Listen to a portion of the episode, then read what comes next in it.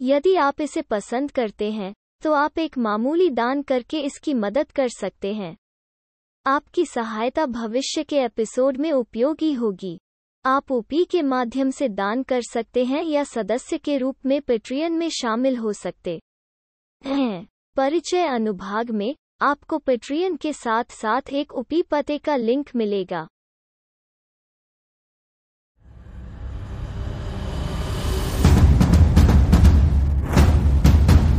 Sir, कुछ important था क्या? विक्रांत ने सामने खड़े एसएसपी रोनित चौहान की तरफ़ देखते हुए कहा। इस वक्त रोनित ने कैप पहनी हुई थी, सुर्ख चेहरे पर काले रंग का मास्क भी लगाया हुआ था। रोनित का शरीर काफ़ी लंबी चौड़ी था। उसने जिस तरह से अपने चेहरे को ढका था और सिर पर टोपी पहनी हुई थी, उसे देखकर वो किसी शैतान सा लग रहा था। रोनित ने विक्रांत के सामने आते ही अपना मास्क उतार दिया और उसके हाथों में एक सेलफोन पकड़ाते हुए कहा, तुम मुझे पहचान गए क्या?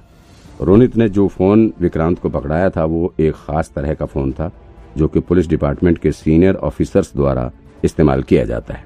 फ़ोन हाथ में लेते ही विक्रांत सोचने लग गया, ये क्या? पहले नैना ने मुझे ऐसे ही बच्चों का फ़ोन पकड़ाकर बेवकूफ़ बनाया था, और अब ये?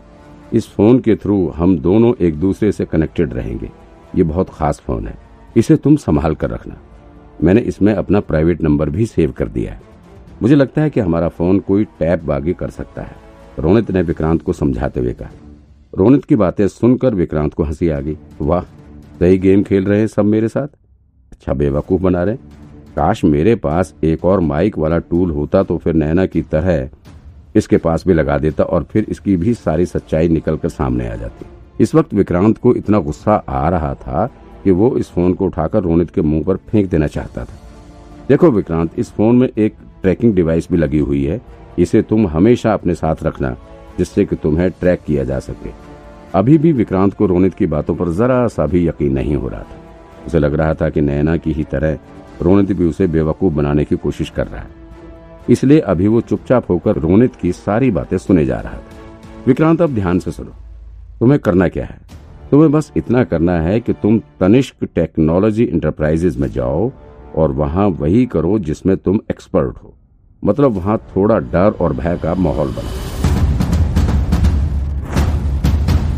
एक मिनट रोनित सर। विक्रांत ने रोनित के हाथ से उसका दिया हुआ फ़ोन वापस पकड़ाते हुए कहा, आपको उन्नीस सौ चौरानवे वाले किडनैपिंग केस के बारे में तो पता है ना? मैं अभी उसी केस पर काम कर रहा हूँ और अभी वो बहुत क्रिटिकल फ़ेज़ पर है। तो अभी प्लीज़ मुझे उस पर काम करने दीजिए। ये सब बाद में कर लेंगे हम। अरे, रोनित ने चौंकते हुए कहा उन्हें विक्रांत से इस तरह के जवाब की उम्मीद नहीं थी, लेकिन तुमने ये जो मुझसे कहा था ना, कि जब भी और जहाँ भी ज़रूरत पड़ेगी तुम मेरा साथ दोगे, और अब तुम खुद शहर से गुंडों और स्मगलर्स का नामो निशान मिटा देना चाहते थे तो अब क्या हुआ? विक्रांत, ये तुम्हारे लिए बहुत सही मौका है। यही मौका है तुम्हारे चमकने का। अरे, रहने दीजिए, सर। आप मुझे आग में जलाकर मत चमकाइए।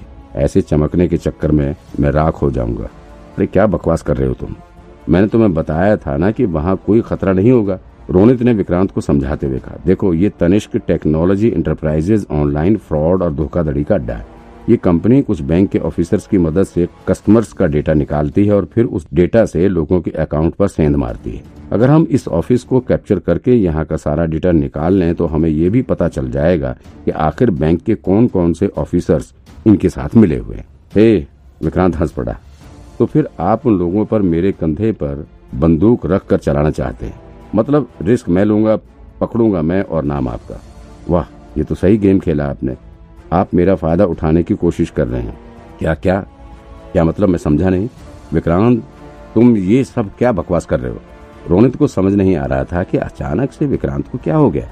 वो ऐसी बातें क्यों कर रहा है? क्या बातें कर रहे हो तुम? कंधे पर बंदूक और गेम। क्या है ये सब? कुछ नहीं। क्या मैं आपको बिल्कुल बेवकूफ़ लगता हूँ क्या? विक्रांत अब किसी पर जल्दी भरोसा नहीं कर सकता। उसे शक था कि नैना की ही तरह रोनित भी उसे अपने जाल में फंसाने की कोशिश कर रहा है।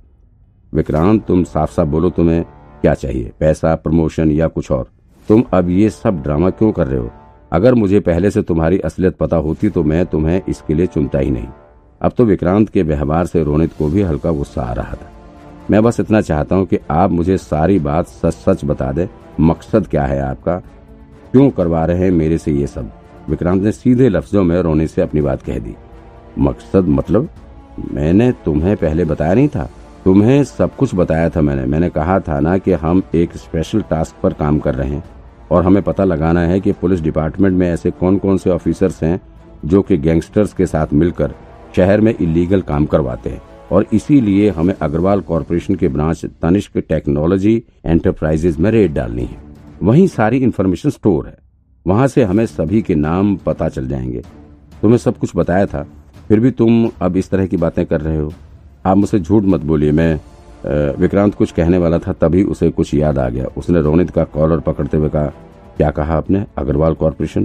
क्या तनिष्क टेक्नोलॉजी इंटरप्राइजेज तो अग्रवाल कॉरपोरेशन के ही अंडर में आता है ना? यही तो कहा मैंने।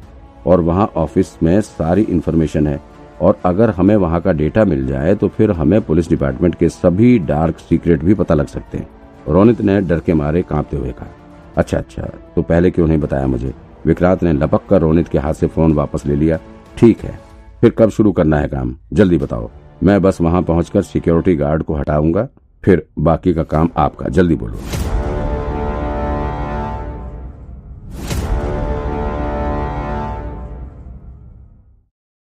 If you like it, you can help it out by making a modest donation. Your assistance will be useful in future episodes. You can donate through UPI or join Patreon as a patron.